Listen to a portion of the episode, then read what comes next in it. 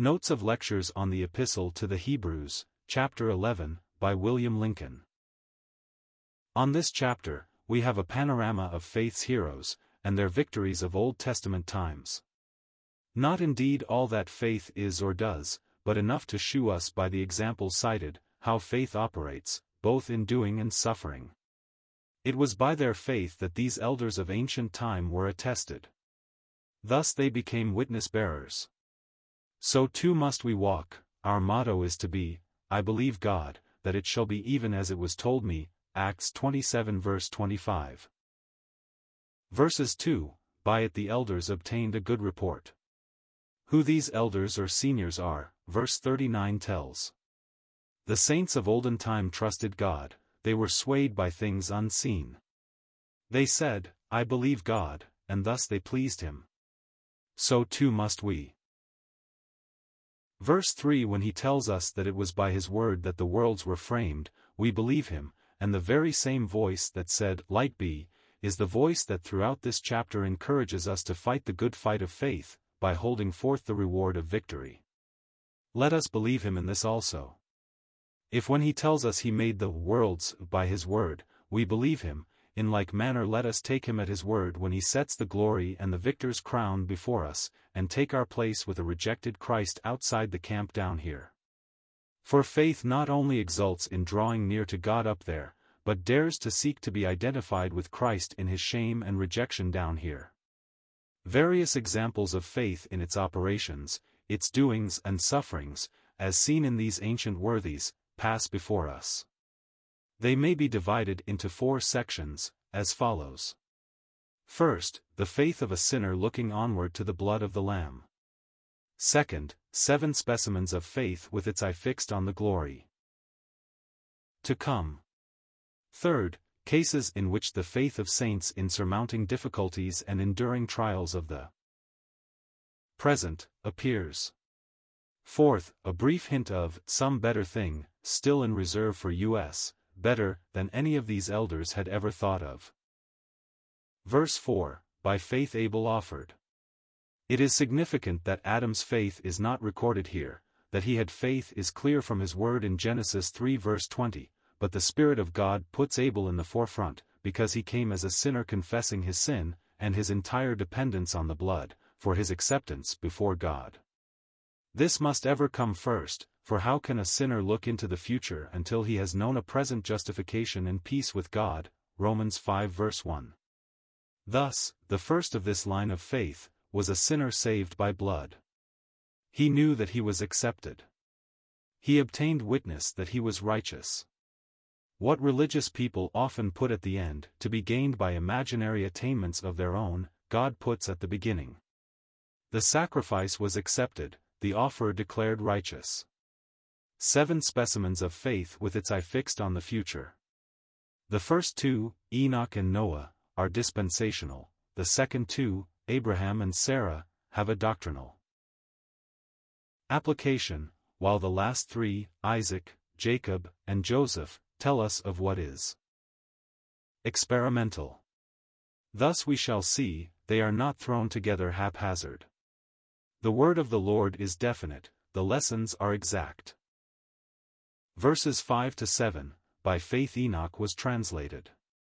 From the faith of a sinner in the blood, to translation to the presence of God, is a single step, it shews there is nothing between us and our hope.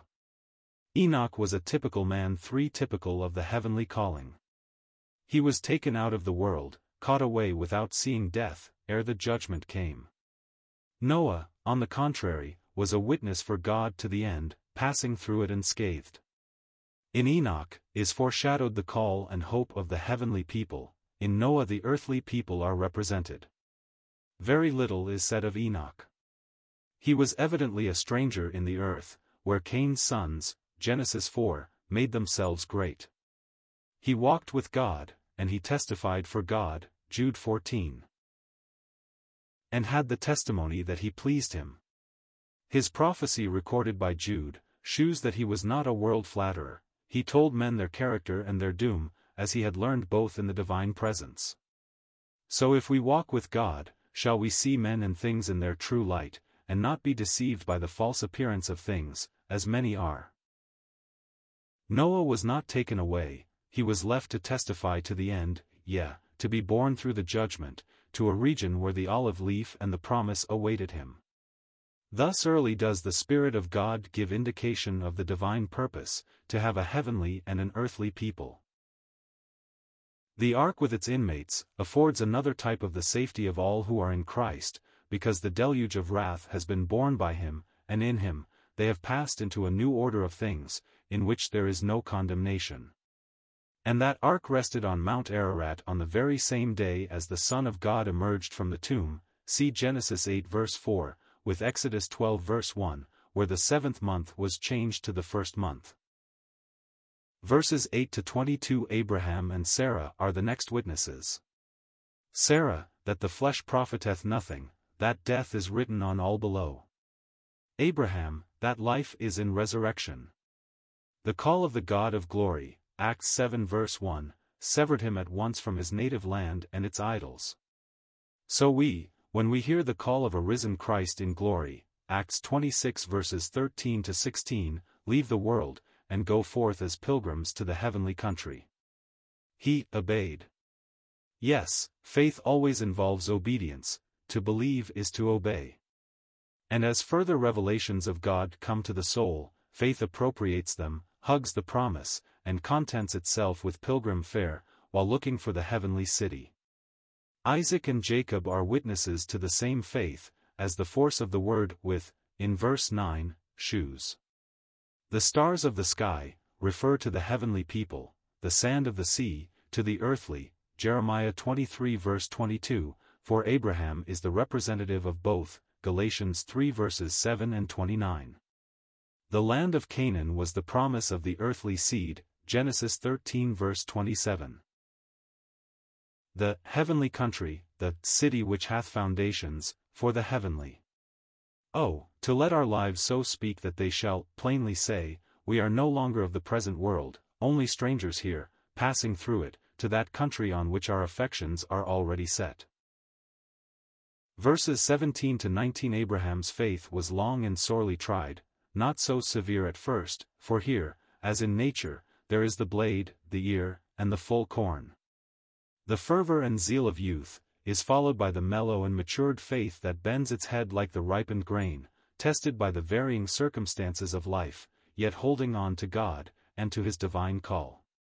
Abraham's faith in the God of resurrection, enabled him to promptly, joyfully, render full obedience to his word. Isaac was offered, he was as good as dead, but as his words in Genesis 22 verse 5, I and the lad will go yonder and worship, and come again, shew, he accounted that God was able to raise him up. Never before had the glorious truths of death and resurrection shone out so brightly, as when Abraham saw the ram offered in Isaac's stead, and, the only begotten son, loosed from the altar, was received back as from the dead, to his father's arms and home. Verses 20 to 22 The three instances of faith's working that follow, are experimental. Isaac once gave way to nature's desires, and would have thwarted the purpose of God, by giving the blessing to Esau, but faith quickly regained his full acquiescence to God's most holy will. Jacob, who much of his life, acted according to nature, is seen at its close to act as one who had through much discipline, learned the goodness of God, and now when asked by Joseph to do the very thing that Isaac his father desired to do, he refuses. Isaac, whose usual way was obedience, oscillated there, while Jacob, whose life had much resembled an untamed colt, worshipped leaning on his staff, and blessed Joseph's sons. He thus judges all the glory of Egypt, while he distributes Canaan among his sons, as if he were actually reigning there. His was indeed a bright close to a cloudy day. In Joseph we see one who had been what the world calls, a prosperous man, he had risen from being a prisoner in Egypt's dungeon, to being next to the throne, yet here in the closing scene, when what a man really is oftenest comes out, it is seen that his eye is on the future. All the years of his sojourn in Egypt, his soul had been sustained by the promise of God, that his people Israel would be brought out. Thus, while surrounded by Egypt's pomp and splendor, his heart was not there at all, but with his people in their future glory and blessing. And so when the day of their departure came, Israel took up his bones, and carried them for forty years, as an inspired reminder that the promise of God could never fail. Exodus 13 verse 19, Joshua 24 verse 32. The next group tells of faith's action in regard to the present. Moses' parents, as we gather from Exodus point 6 20, were of nearer kin than was allowed by God, yet in that same chapter Jehovah reveals his name, and unfolds his character in seven I wills, as if just to shew what grace can do for and by, very ignoble and worthless instruments. Moses' parents had learned God's name, and put their trust therein. The eye of faith saw in that helpless babe, one beautiful to God, Acts 7 verse 20. Marked out by him as his chosen instrument, and that faith acted, fearing not the king's commandment. Nor was their faith in vain, God honored it, and the child was saved, yea, raised to a position which by no other course he could ever have reached. And although grace does not run in the blood, yet it must have often encouraged Moses in his later years, to remember, how his preservation as a child, was due to his parents' hearing ear and seeing eye. Then his day of trial comes, in each of the two ways by which Satan can tempt a soul with the circumstances which surround. First, by pleasure, next by fear. Pleasure is the most common snare for youth, fear for maturer years. Dressed up in various garbs at different seasons, but in their nature still the same. Moses made his twofold choice, fully and deliberately. He refused to be called the son of Pharaoh's daughter, he chose to suffer affliction with the people of God.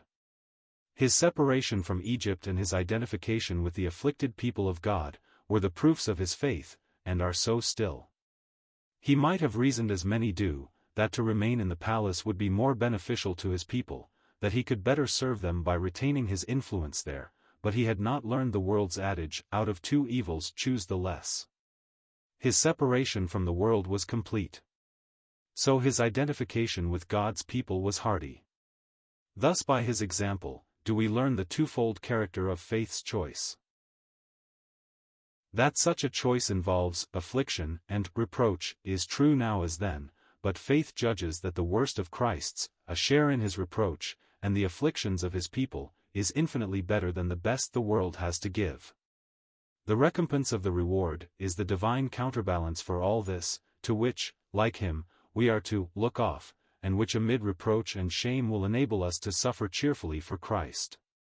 Oh, how his smile and his, well done, will recompense any loss for him here. By faith he forsook Egypt, not fearing the wrath of the king, for his eye was on the invisible God. To see one who to nature's eye is invisible, is faith, to bring God into everything is to endure. And to those who by thus resisting temptation prove that they love God, there is not only the promised crown. James 1 verse 12, but the present companionship of the Father and the Son, John 14 verse 23, and an ever-increasing knowledge of, and intimacy with both. Verses 28 to 31 The Passover, the Red Sea, and the Jordan, are typical of the salvation of God in its threefold aspect. At each step, the way of faith is marked. The sprinkling of blood, tells of God dealing in righteousness. Not only were the sons of Israel not destroyed with Egypt's firstborn, but the destroyer did not even touch them under the crimson banner. At the Red Sea, God was for his people, and against their foes. They trod the open path through death, to life and liberty. The one is like John 3 verse 14, God dealing in righteousness, the other like John 3 verse 16. God manifesting his love. Egypt's judgments tell what we have been saved from. Across Jordan, in Canaan, tells of what Christ's death and resurrection has brought us unto. There is nothing said here of the wilderness, it is a blank, for unbelief wrought in most who wandered there. Rahab's scarlet line and living witnesses, complete the testimony. Not the scarlet thread alone, for what would it have availed, had not the living spies returned to fulfill their promise? But Salmon, the great-grandfather of David, a prince of Judah, who most likely was the spy who pledged his word to come again and save her. Did all that he had promised, and took Rahab for his bride as well.